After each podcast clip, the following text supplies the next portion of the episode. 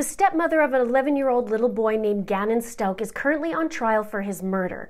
There are some pretty damning pieces of evidence in that arrest affidavit that was released, and it will be even more interesting when it comes to her trial. But today, I thought it would be very important to point out one of the biggest damning pieces of evidence in the case, in my opinion. The attempted purchase of a fake polygraph test and the contents of what was desired to say in that purchase. You see, during the investigation and search for Gannon, Letecia liked to visit true crime groups, even checked out my videos, and did interviews with Crime Online. Fun little fact, Letecia would watch my videos, I would ask questions directly to her in them, and she would answer those questions with reporters, not to me. It was really interesting and actually quite humorous. So Letecia agreed to do an interview with Crime Online on February twentieth of twenty twenty, three weeks after Gannon was murdered, and just ten days before her actual arrest. Letecia told Crime Online that she wanted to provide some results of an independent lie detector test. She said she wanted to meet up in person at a Starbucks in Myrtle Beach in South Carolina and talk. She told them she didn't want to send the results, though, electronically.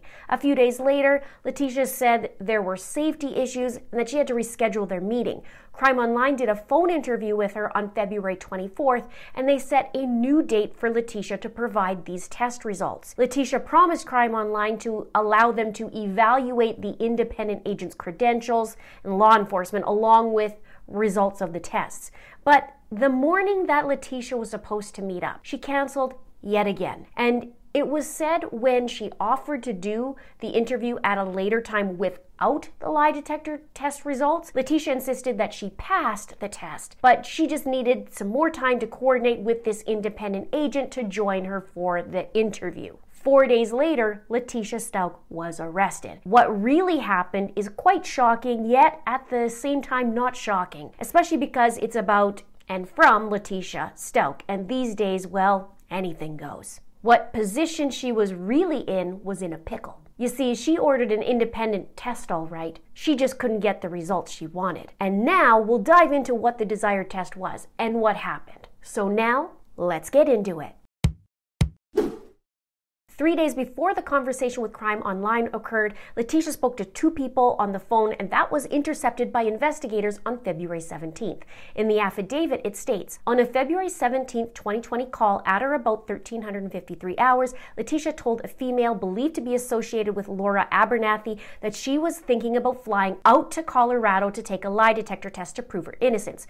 During that call, she stated, "They think I'm still in Colorado." On another February seventeenth call at or about sixteen eleven hours, Letecia told an unknown female that she's going to take a lie detector test, but that the test is not admissible in court and no law enforcement would be present. Now, the next day, Letecia made another call, which was intercepted also by investigators. Only this time, the number was associated with fake polygraph dot com. On the call, she allegedly asked the person about a confirmation number for a test she paid for, then called back a second time when she hadn't received her test. But the answer she was given was a lot different than what she was looking and hoping for.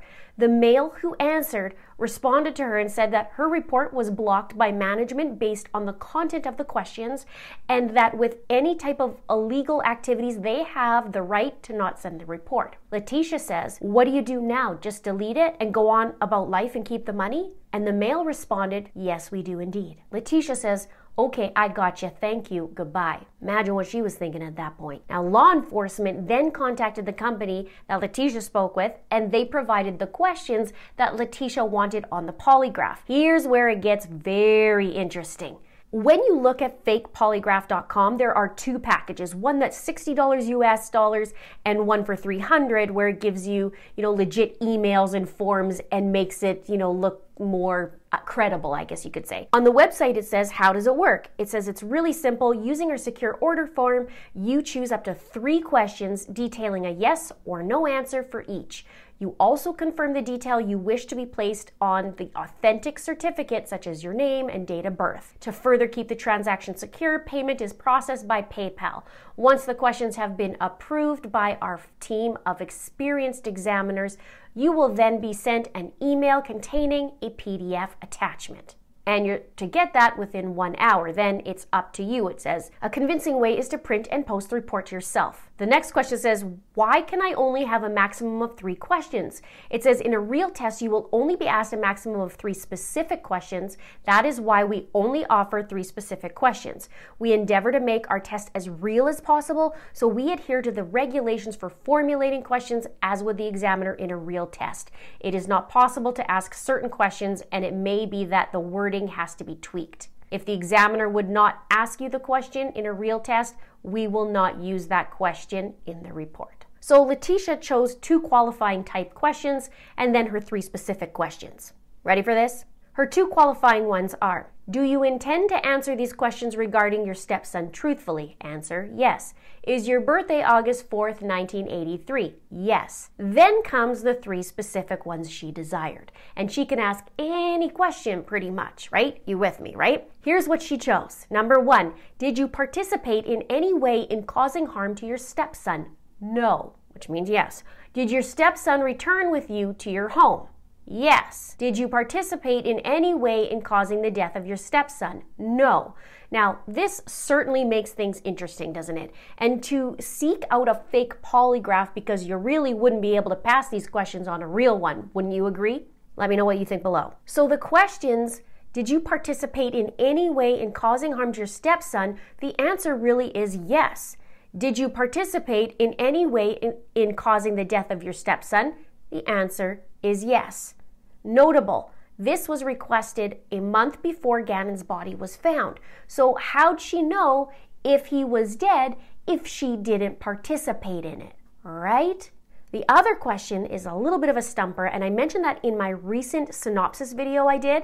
I'll have that in the link below at the end of this video. It says, did your stepson return with you to your home? Yes. Now, before the arrest affidavit was released, I did a video, a few videos actually, on the truck Letecia drove that day and Gannon getting into the truck, and the possibility that Gannon didn't return home that afternoon, and the reasons why I thought so. And opinions definitely differed. The neighbor who supplied the video of the security cam also said that Gannon didn't come back. And then the affidavit came back, and it was a shocker, and said that Gannon most likely did come home, and there was blood evidence in his room, et cetera. But Letecia wanted this question on this fake polygraph test. Now, there's a reason I don't really want to dive into this too much, but I'll leave it at that.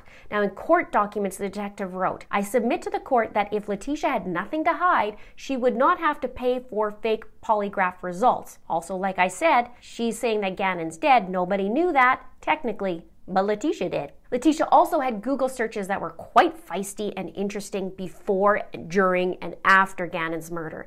She seemed to take her frustrations out um, on Google and then obviously on Gannon. Letecia was arrested in South Carolina on March second, just a few days after a judge signed off on a warrant, and she was extradited back to Colorado. It took her three days to drive from Colorado to Florida while allegedly toting Gannon in that van, stuffed in a suitcase, with her in the vehicle and her daughter, Harley. And Letecia checked into a hotel just three miles away from where Gannon's body would later be found. Opening statements of her trial will begin on April third, twenty twenty-three. She pled not guilty by reason of insanity, a plea she changed to from not guilty. But now we have a problem. Letecia initially entered that plea of not guilty following her arrest in March twenty twenty, then changed that to not guilty by reason of insanity in February of twenty twenty-two. The judge allowed for this change in plea without first having the results of this sanity evaluation. And thirteen months later, the defense still hadn't provided it to the court until very, very recently. And the doctor who provided it is said to be well known and an expert and an author. Her name's Doctor Dorothy Lewis, but she was far past the deadline. It was supposed to be due in February. The judge gave another deadline of March twentieth and said, no matter what, you need to get it in by then. And from what I'm reading, that wasn't even provided until the twenty-first, from that's what the reports are saying. And it was said that Letecia was in a state of psychosis at the time of the murder. Well, what about the other two evaluations that deemed her competent? And that was back in January of twenty twenty-one. That's the second one. There's a chance that this doctor, though, won't be able to give her testimony. We'll see about what the judge says about all of that and see what District Attorney Michael Allen says about that. This is just awful. Check out my full story on the case right here. It's a quick synopsis, and you can also dive into seventy plus videos right here. Thank you so much for watching. We'll see you in the next video. Pulling up to Mickey D's just for drinks? Oh yeah, that's me. Nothing extra, just perfection and a straw. Coming in hot for the coldest cups on the block. Because there are drinks. Then there are drinks from McDonald's. Mix things up with any size lemonade or sweet tea for one forty-nine. Perfect with our classic fries. Price and participation may vary. Cannot be combined with any other offer. Ba-da-ba-ba-ba. Get ahead of postage rate increases this year with Stamps dot com. It's like your own personal post office. Sign up with promo code PROGRAM for a four-week trial plus free postage and a free digital scale. No long-term commitments or contracts. That's Stamps dot com, code PROGRAM.